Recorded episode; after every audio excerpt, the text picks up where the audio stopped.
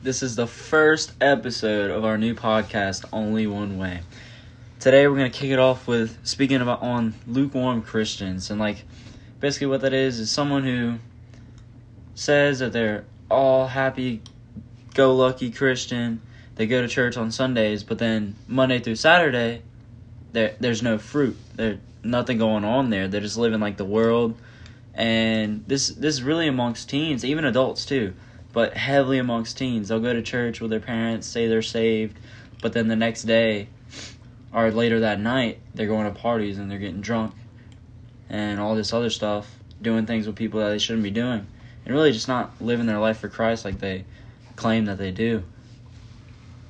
Yeah, and we can see this in Revelations 3:15 and 16. It says, "I know all things you do that are neither hot nor cold. I wish that you were one or the other. But since you are like lukewarm water, neither hot nor cold, I will spit you out of my mouth." This is saying that God either wants you to be on fire for him or not living for him at all. Because if you're just in the middle, ruining witnesses for everybody else, you're doing way more damage than you are doing good. And God is just disgusted by that.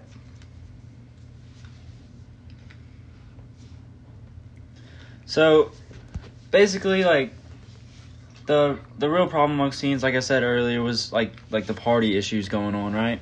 And not only that, but say you go to church, you get all hyped up for the Lord, but then later that day you start seeing the friends that you hang around.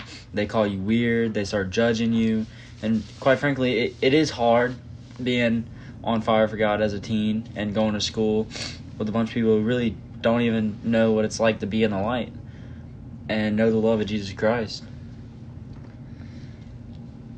A lot of people have to deal with, they'll go to church and as soon as they leave, they hop back into the sins of the world. And it's really hard for the society that we live in today for teenagers to stay on fire for the Lord. And I mean, when teens go to camp or they go to a church retreat or anything like that, they're on fire, and God is they're acting like God's number one fan. But as soon as they leave, that all changed, and that's the problem with being a lukewarm Christian. You don't want the Lord to spit you out, and if you truly believe that He is your Lord and Savior, you need to be on fire for Him and do the things that He wants you to do and live by His ways and not the ways of the world. So think about it this way: the lukewarm Christians, they don't want to be saved from their sins. They don't want Jesus Christ to be in the center of their sins and then fighting their sins day by day, because that's just too hard. All they worry about is the punishment of their sins and whether they're going to hell or to heaven. Nothing else matters. They want to live just like the world, be in the world, act as everyone else in the world, but have no faith or fruit. You can't say that you're on fire for Jesus Christ, but you never pick up your Bible, you never pray for anyone, even during good times.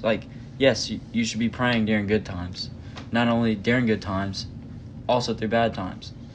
The bad times that you go through, that's really going to define how strong you are in your faith. Because I know it's hard. You're oh, why is this bad thing happening to me, blah, blah, blah, stuff like that. And you're God, where are you? But He's right there. You just got to look for Him and find Him. Yeah, and on that last thing that Caden said, God never leaves you. He's always going to be there for you. He's always by your side. It's you that wanders off. God knows you before you're even thought of. And to think that we have a God that knows us before we're even born, what we're going to do, His plan, if you just focus on God's will and try to live by His ways, then you can be accepted into heaven. So that was a little summary of what we have on lukewarm Christians. Again, this is our first episode. We're happy if you stayed this long, but we just want to do a quick prayer with you. All right, everybody bow your heads. Dear Lord, we just thank you for today, and we thank you for letting us gather here as a group of like-minded believers, Lord. And I just thank you for everybody that you've placed in our lives, Lord, all the good examples that we have and all the people that we can help spread your kingdom to, Lord. And I hope that you can just keep this fire burning bright inside of us, Lord, that we can continue to be a light for you and that you can use us to Hope Light Fires and other like-minded Christians, Lord. And I just pray for any prayer requests that people may have. You already know what they are, and you already are taking care of them, Lord.